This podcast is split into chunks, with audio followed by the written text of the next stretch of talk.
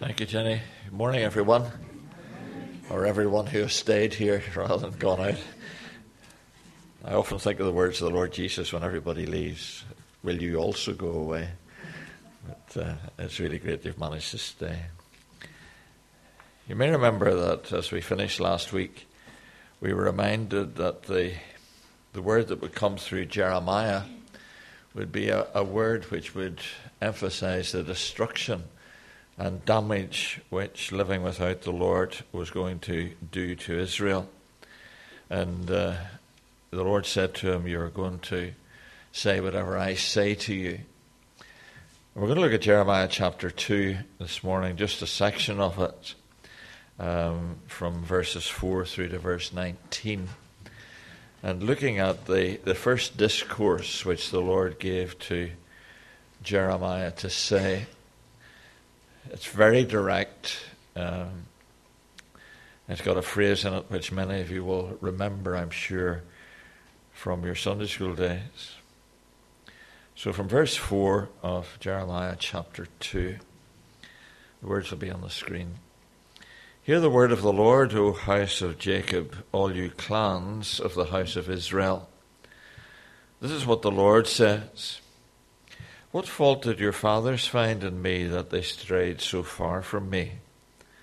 They followed worthless idols and became worthless themselves.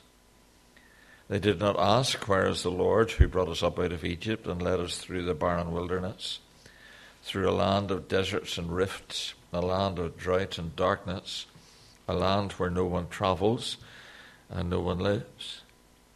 I brought you into a fertile land to eat its fruit and rich produce. But you came and defiled my land and made my inheritance detestable. The priest did not ask, Where is the Lord? Those who deal with the law did not know me. The leaders rebelled against me. The prophets prophesied by Baal, following worthless idols. Therefore I bring charges against you again, declares the Lord, and I will bring charges against your children's children. Cross over to the coast of Kittim and look, send to Kedar and observe closely. See if there er- has ever been anything like this. Has a nation ever changed its gods? Yet they are not gods at all. But my people have exchanged their glory for worthless idols. Be appalled at this, O heavens, and shudder with great horror, declares the Lord. My people have committed two sins. They have for, forsaken me, the spring of living water, and have dug their own cisterns, broken cisterns that cannot hold water. Is Israel a servant, a slave by birth? Why then has he become plunder? Lions have roared, they have growled at him. They have laid waste his land, his towns are burned and deserted. Also the men of Memphis and Tahpanhes have shaved the crown of your head. Have you not brought this on yourselves by forsaking the Lord your God when he led you in the way? Now why go to Egypt to drink water from the Shihor? And why go to Assyria to drink water from the river? That's the Euphrates. Your wickedness will punish you. Your backsliding will rebuke you. Consider then and realize how evil and bitter it is for you when you forsake the Lord your God and have no awe of me, declares the Lord, the Lord Almighty.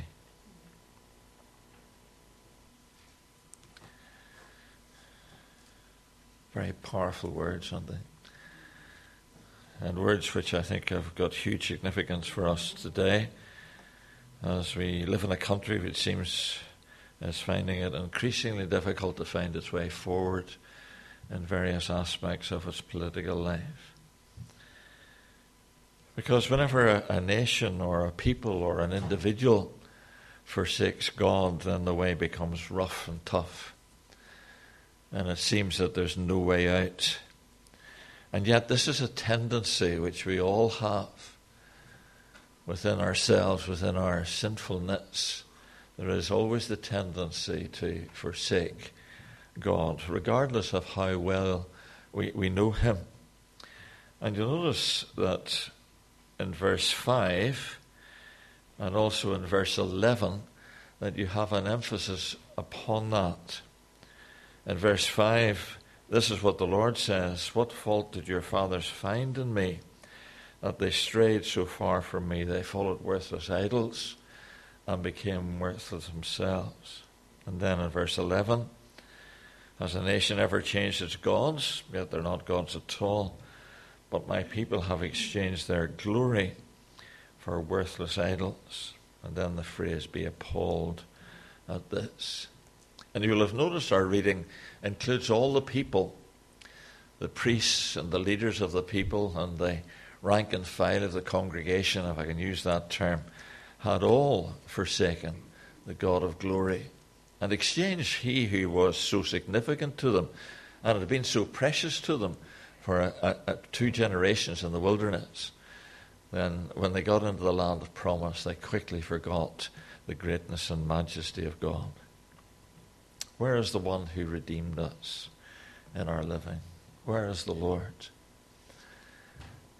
And, you know, to have that awareness that when we stray from Him, we need to work out that we have moved away from Him rather than Him moving away from us.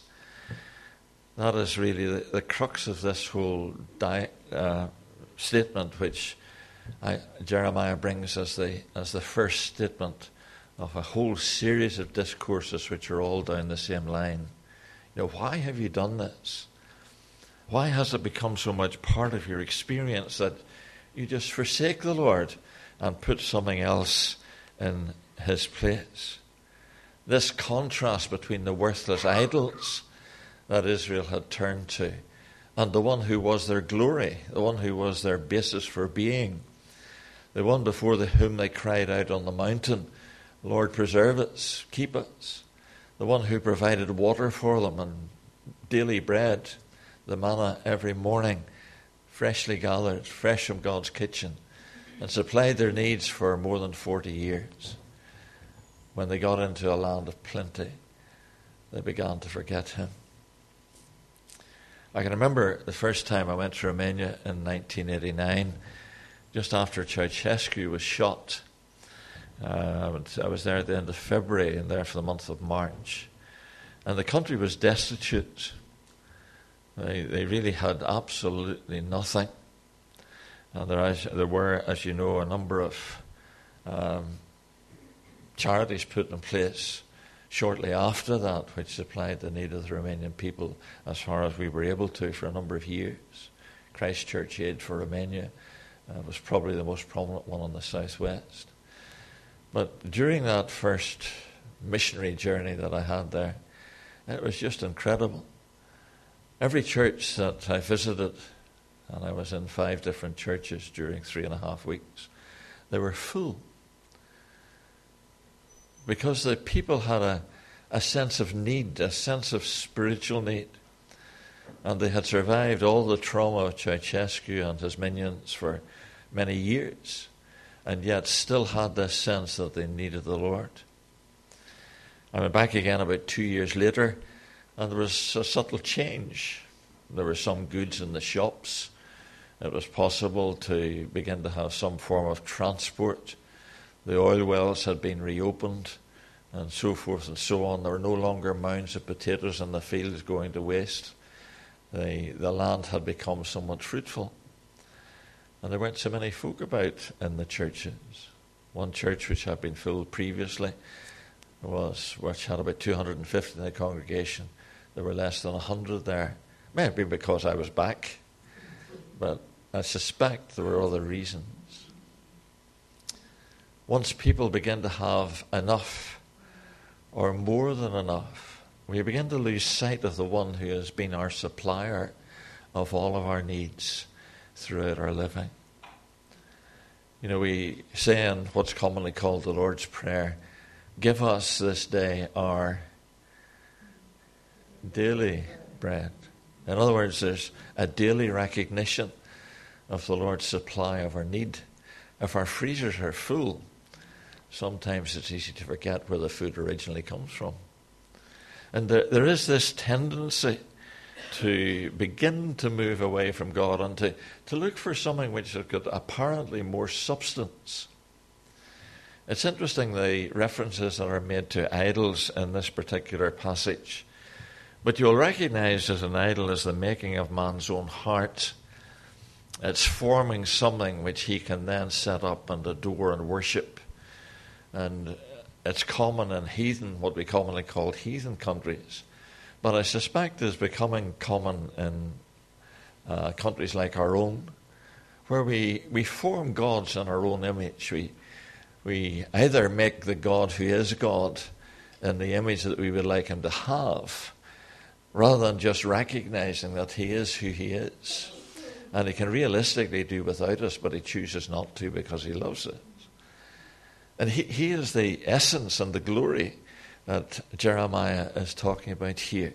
He is the one who has been permanent in the nation of Israel and has made a difference to the way they are and the way they are as a people he is the one who has supplied all their needs through the wilderness, supplied the land itself, taken them and guided them on a journey which led eventually to Jericho and then to the conquest of the nation that was in, in charge of Canaan at that particular time. And yet the people forgot. They began to think, well, we did it. They began to think they did it our way. They began to feel that somehow or other they had come, uh, made the accomplishment. And so they began to worship the idols of the surrounding nations that the glory of God had destroyed. You can see how peculiar and paltry that is. To actually get to the stage of worshipping the idols of those nations which were no longer nations because they had been destroyed by Israel. But the idols were still present.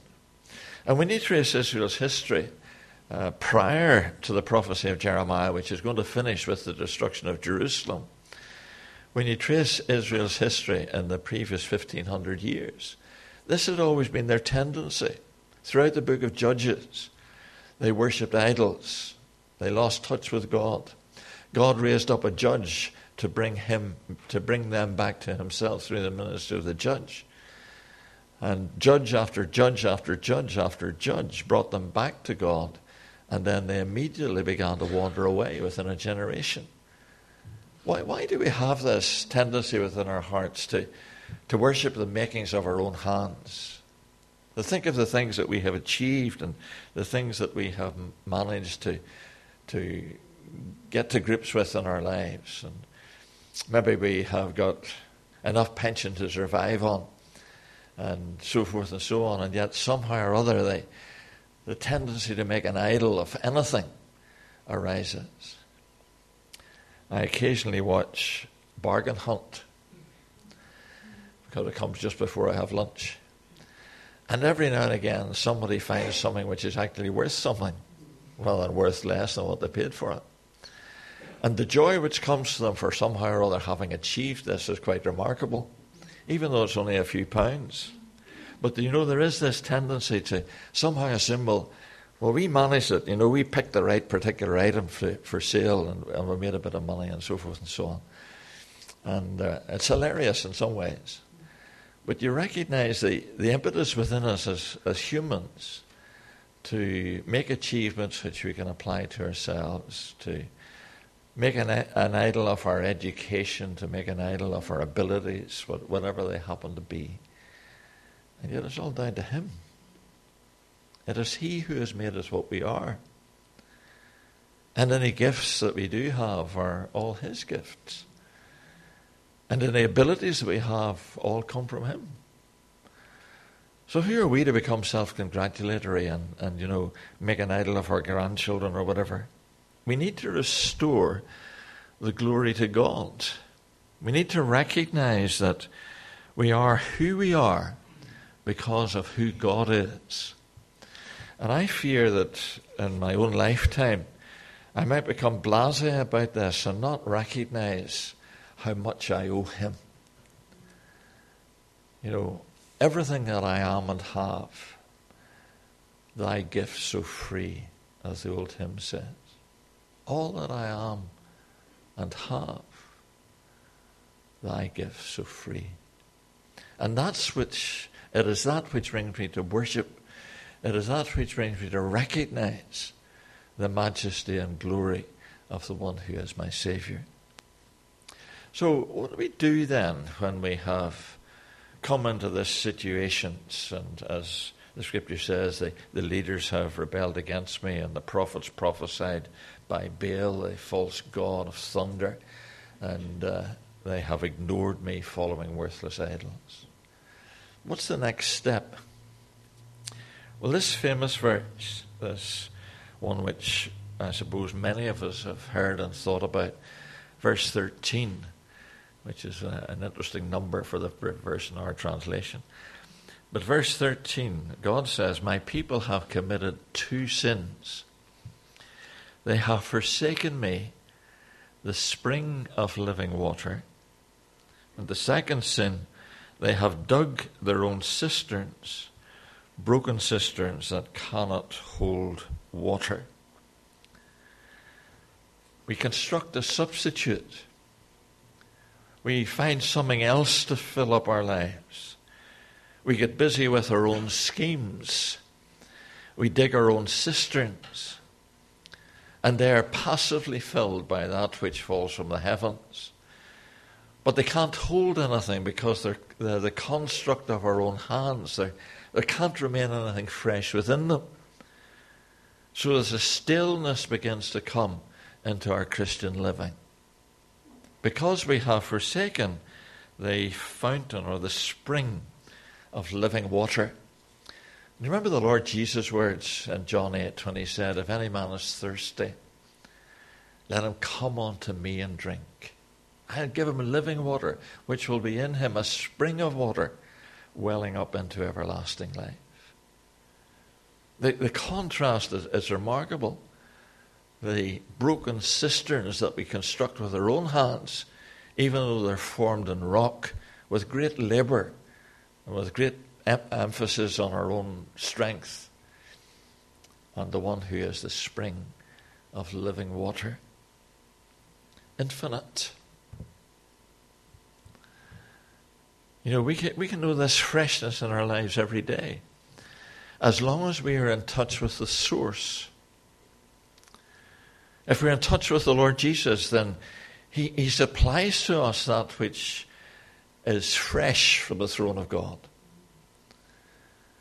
But if we try to live on past experiences of Christ, and we think back to what used to be, then you can recognize immediately there's a sense of stillness in that. If we make a construct of our past Christian life and say, Well, I'm a Christian, so I'm going to be all right, and whenever the Lord comes or when I die, I'm going to be in glory. So I'll just struggle on as things are. But to get back in touch with the source, to, to recognize that I may have forsaken this one who's the fountain of living waters, this all sufficient eternal, this one who gives the, the precious gift, this one who is divine, this one who fills all in all, this one who, who fills my heart and my mind and my love and, and my hope and my life.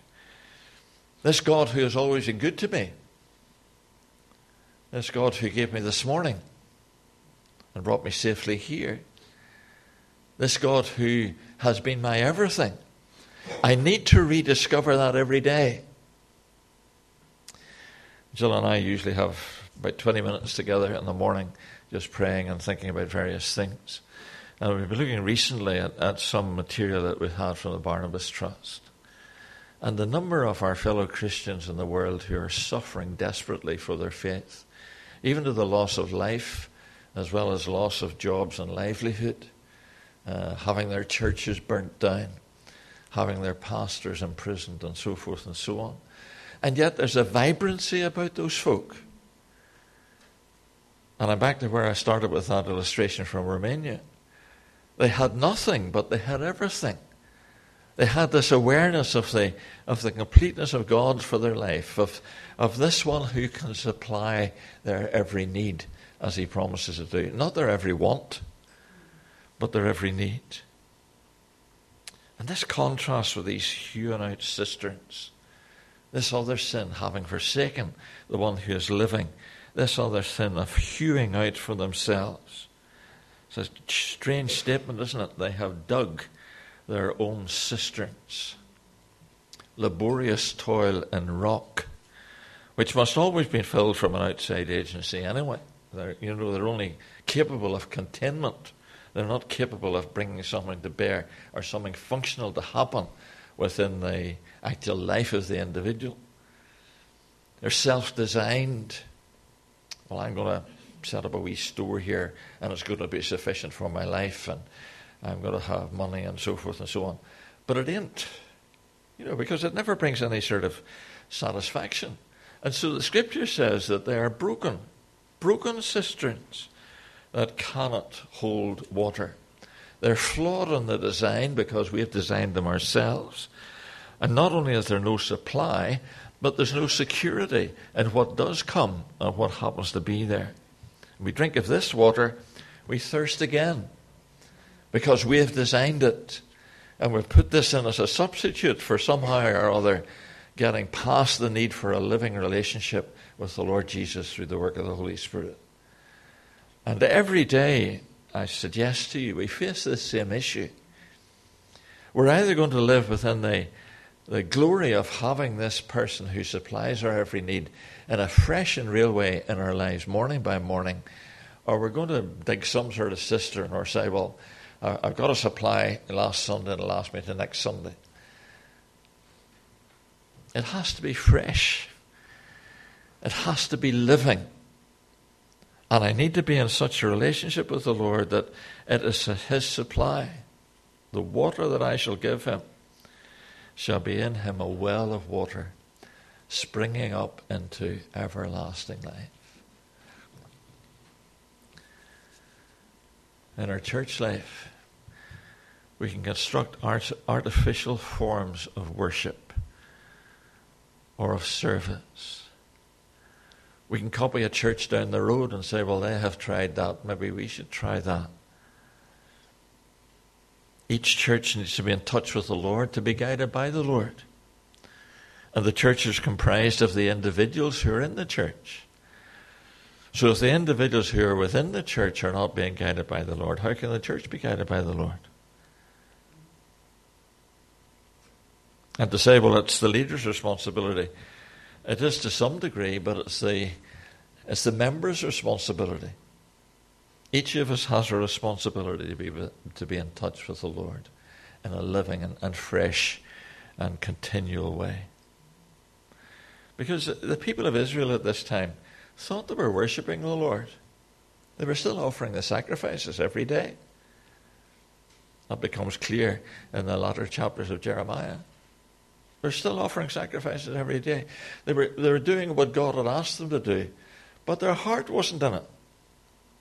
It was just a form, and it had lost its substance. What a challenge to my heart. Do I preach what people want to hear? I didn't find the preparation for this morning easy. Because this is a difficult passage to preach. But the reality of it is, we need to take stock of our lives day by day and say, Lord, am I doing what you want me to do? Or am I doing what I want to do? One final thing.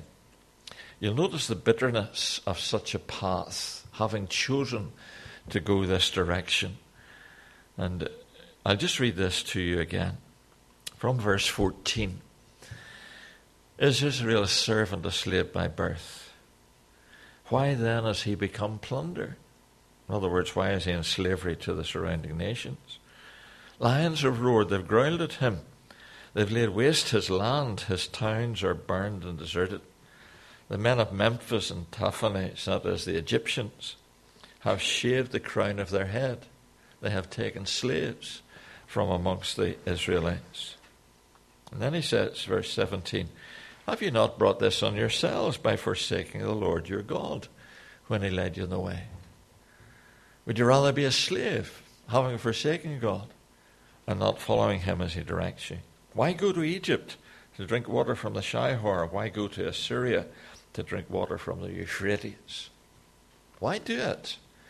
You know, would you not rather live in your own country? Would you not rather have the blessings that I have poured upon you within the bounds of Israel and enjoy it and live by it? Your wickedness will punish you, your backsliding will rebuke you. In other words, you reap what you sow. This great everlasting principle, which is stated so, so often throughout Scripture.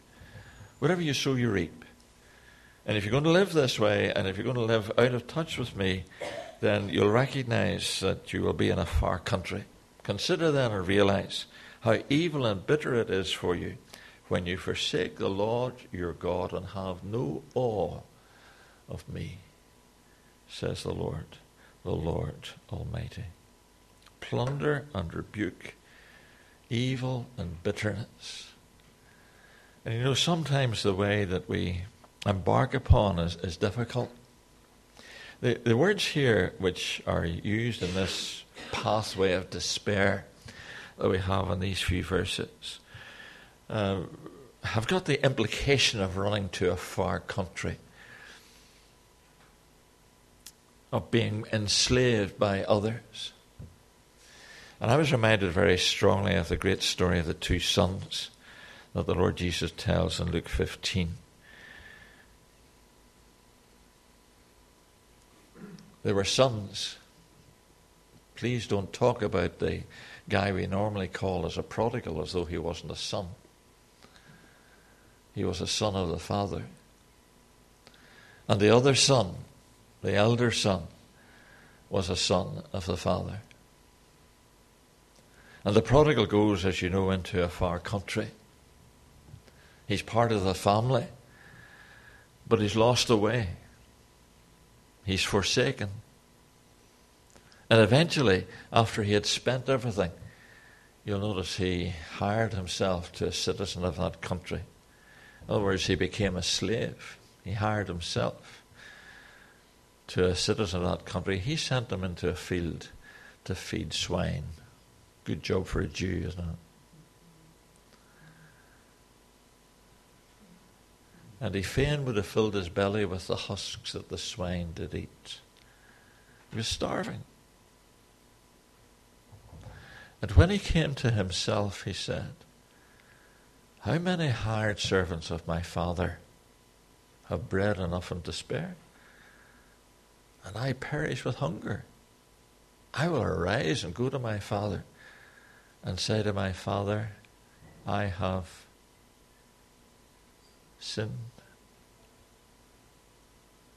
because he had forsaken that which was the place of blessing. I've sinned against heaven and before you. I'm no longer worthy to be called your son. Make me as one of your hired servants, then at least I'll have enough to eat. When he returns to the father, the father meets him more than halfway. You ever seen an old man run? Must be something important. He ran, the father ran and threw his arms around this smelly son and kissed him. And the son said to his father, Father, I have sinned against heaven and before you, and I'm no longer worthy to be called your son. But he doesn't say the next bit. Make me like a hired servant, because he recognized he was being received back as a son. That's why the father threw his arms around him and kissed him.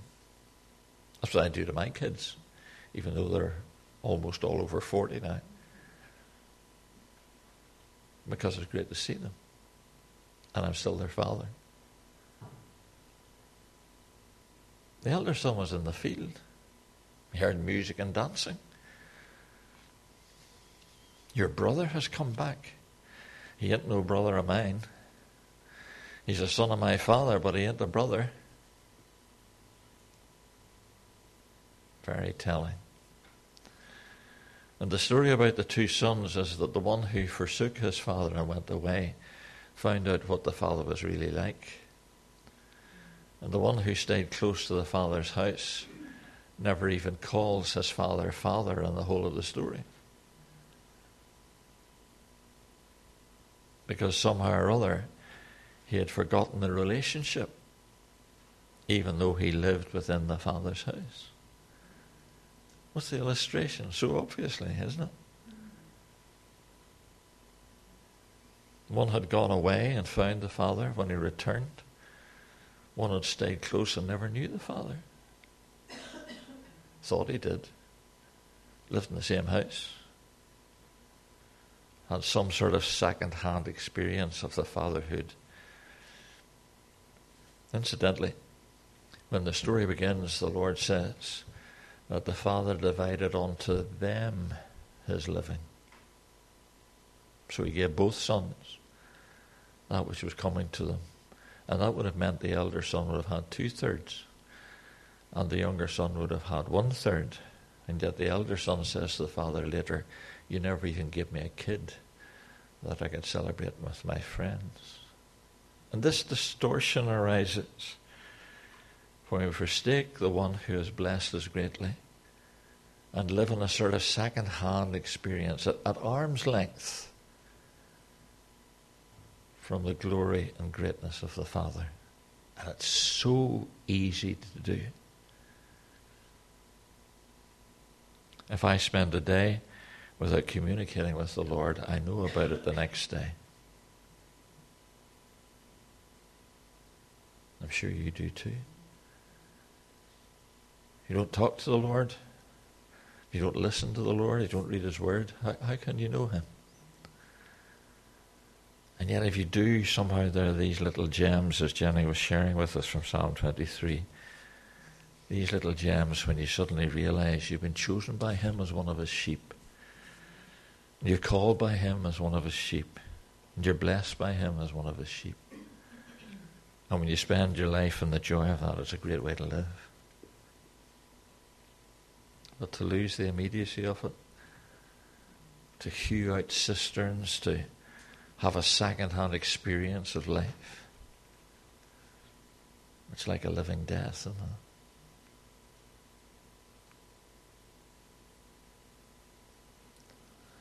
So, as I close this morning, let's just remember the requirement that we have as fellow brothers and sisters to care for one another, yes, but to have an immediacy of relationship with the Father and to live in the joy of His love to live the awareness of His love and not to make things with our own hands, which we use as a substitute for a relationship with the Almighty.